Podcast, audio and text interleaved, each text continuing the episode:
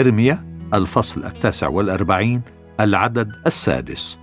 ثم بعد ذلك أرد سبي عمون يقول الرب. في هذه النبوات نرى الحقائق التالية. واحد سيأخذ بنو المشرق البلاد ويسلبون غلتها.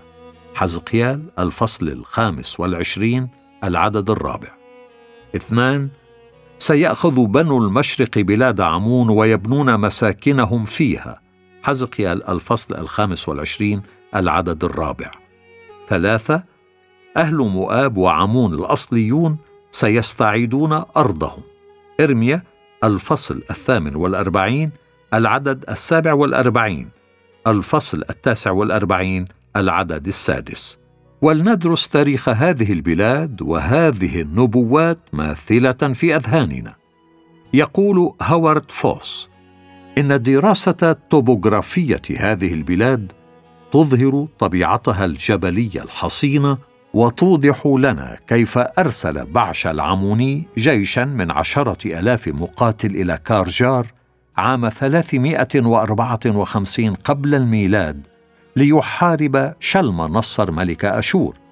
وقد كانت تلك الدولة في قمة غناها وقوتها وقت أن قال إرميا إن ربة عمون أي العاصمة ستصير خرابا.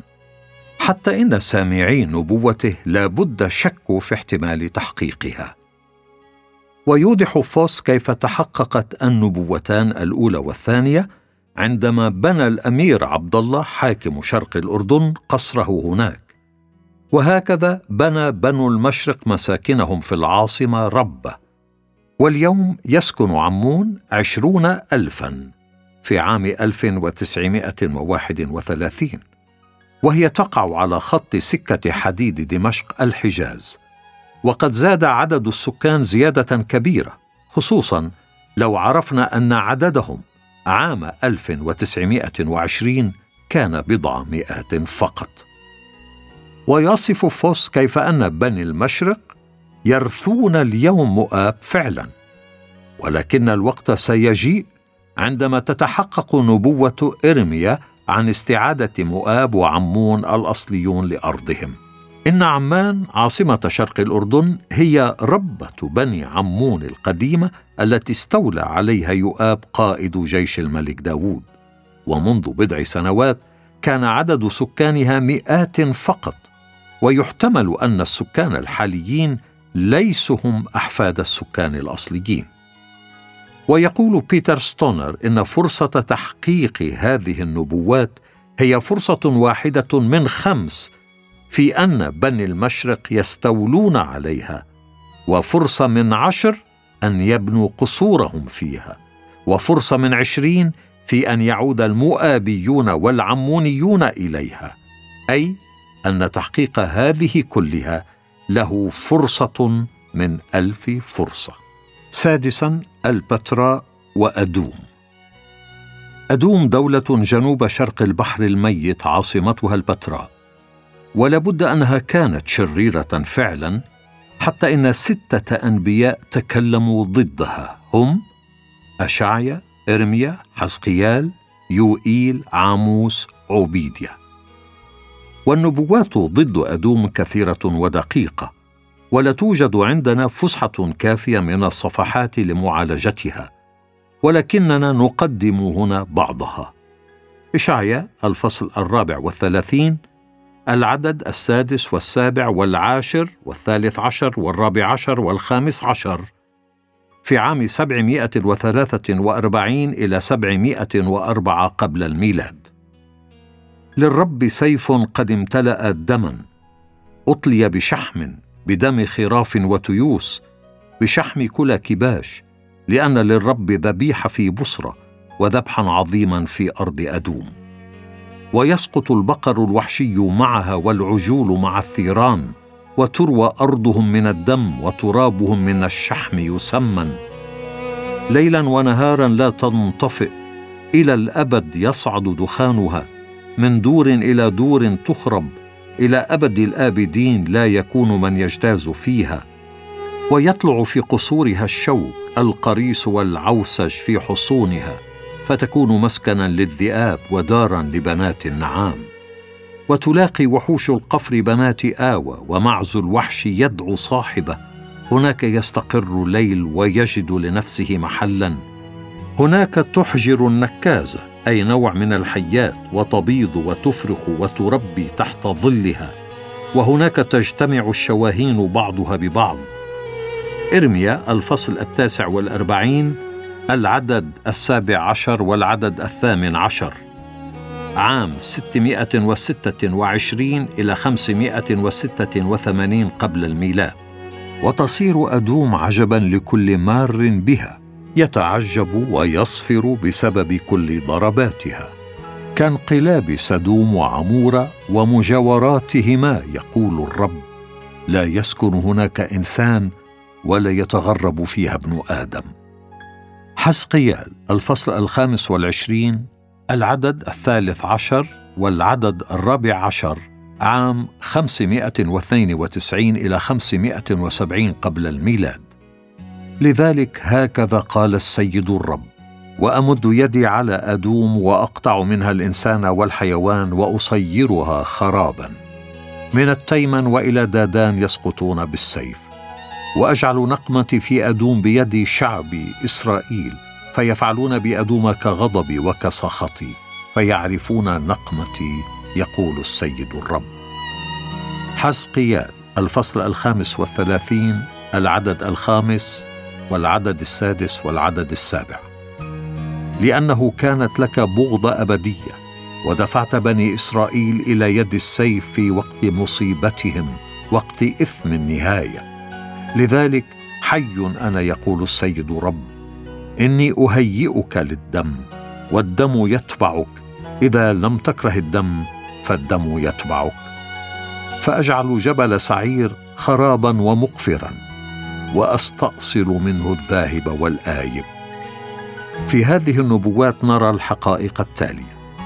واحد أدوم تصير خرابا. أشعيا الفصل الرابع والثلاثين العدد الثالث عشر. اثنان لن تسكن للأبد. ارميا الفصل التاسع والأربعين العدد الثامن عشر. ثلاثة يهزمها الوثنيون. حزقيال الفصل الخامس والعشرين العدد الرابع عشر. أربعة تهزمها إسرائيل. حزقيال الفصل الخامس والعشرين العدد الرابع عشر. خمسة تاريخها دموي حزقيال الفصل الخامس والثلاثين العدد خمسة وستة. أشعيا الفصل الرابع والثلاثين العدد ستة وسبعة. ستة. تخرب أدوم حتى مدينة التيمن. حزقيال الفصل الخامس والعشرين العدد الثالث عشر. سبعة. تسكنها الحيوانات المتوحشة. إشعيا الفصل الرابع والثلاثين العدد الثالث عشر حتى الخامس عشر. ثمانية. تتوقف تجارتها. حزقيال الفصل الخامس والثلاثين العدد سبعة أشعيا الفصل الرابع والثلاثين العدد عشرة. تسعة. يتعجب الناظرون إليها. إرميا الفصل التاسع والأربعين العدد السابع عشر. وهذه النبوات المخيفة عن أدوم سببها لأنها ابتعدت عن الله وأذت شعبه. وهذه النبوات تفصيل للنبوة الأصلية في يوئيل الفصل الثالث العدد التاسع عشر والعشرين. وعندما يزور الناس موقع أدوم اليوم ينذهلون من دقة تحقيق نبوة اشعيا الفصل الرابع والثلاثين. ونقدم هنا تاريخ أدوم قبل هذه النبوات وبعدها. أما تاريخ أدوم قبل هذه النبوات فهو عاصف لا يهدأ. فبعد موت الملك شاول أظهر أهل أدوم عداوتهم لإسرائيل. وإذ كان الملك داود مشغولا بإخضاع الملك هدد عزر ملك سوبا في شمال سوريا هاجم الأدوميون الجزء الجنوبي من أرض يهوذا مهددين العاصمة أورشليم. فرجع داود وهاجم آدوم وقتل ثمانية عشر ألف أدومي في وادي الملح جنوب البحر الميت. وظلت أدوم خاضعة لمملكة يهوذا حتى حكم يهورام من عام 853 إلى 841 قبل الميلاد.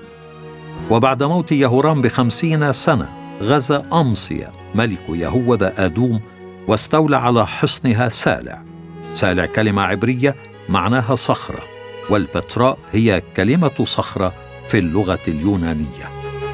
وبعد اضمحلال أشور زحفت جحافل الكلدانيين على شرق الأردن والتهمت أدوم وأمما أخرى. أما تاريخ أدوم بعد هذه النبوات فإن سقوط مملكة آشور كان الموعد التقريبي لإتمام النبوات ضد أدوم. أما بقية تاريخ أدوم فهو ما حدث بعد أن تحققت النبوات. ولعل النبطيين هم بنو المشرق المذكورون في حزقيال الفصل الخامس والعشرين العدد الرابع في القرن السادس قبل الميلاد. ومن المكابيين الأول الفصل الخامس العدد الثالث نرى أن اليهود هزموا آدوم. ويقول يوسيفوس أن هيركانوس وسمان الجراسي هاجما أدوم تباعا وهكذا تحققت هذه النبوة. وفي وقت ميلاد المسيح كانت البتراء مزدهرة. فقد كانت في طريق التجارة إلى آسيا كما يقول المؤرخ سترابو وكانت سوقا لتجارة العطور والأطياب العربية. وفي خلال الحكم الروماني جمعوا الأدوميون لليهود وصار اسم المملكة الواحدة أدوميا وقبيل حصار تيتس لأورشليم سمح لعشرين ألف أدومي بدخول المدينة المقدسة فعاثوا فيها سرقة وقتلا. ومنذ ذلك الوقت اختفى ذكر الأدوميين بني عيسو من التاريخ. وعندما احتاج اليهود إلى العون في أثناء الحصار الروماني عام سبعين للميلاد كان الأدوميون أكثر ما يكونون أذى. وبعد مذبحة اليهود عاد الأدوميون إلى بلادهم ليختفي ذكرهم من صفحات التاريخ ولو أن عاصمتهم البتراء استمرت. وتقول دائرة المعارف البريطانية إن اضمحلال البتراء بدأ قبل الغزو الإسلامي لها في القرن السابع الميلادي. نبوة رقم ثلاثة. وقد بنى الصليبيون قلعة هناك في القرن الثاني عشر واحتلها فيما بعد القبائل الرحل وظلت على هذه الحال حتى اكتشف موقعها الرحالة السويسري بوركارت عام 1812 وهكذا تحققت النبوة رقم ثمانية. ويقول هنري موريس إن أدوم تذكر كثيرا في الكتاب المقدس ولكنها سقطت من تاريخ العالم حتى القرن التاسع عشر. وقد ظن بعض النقاد أن أدوم لم يكن لها وجود حتى ظهرت كتابات عنها في الآثار المصرية والأشورية. وأخيرا أظهرت الحفريات أطلال البتراء نفسها مدينة الصخرة. فأفحم النقاد الذين كانوا يظنونها أسطورة. كانت البتراء إحدى عجائب العالم القديم مبنية على جبل صخري وكان الكثير من أبنيتها محفورا في الصخر الأحمر الوردي فكانت رائعة الجمال مستحيلة على الغزاة. لها مدخل واحد ضيق يشبه الخندق. يمكن أن تحميه فرقة صغيرة من العسكر وتهزم جيشا كبيرا من الأعداء.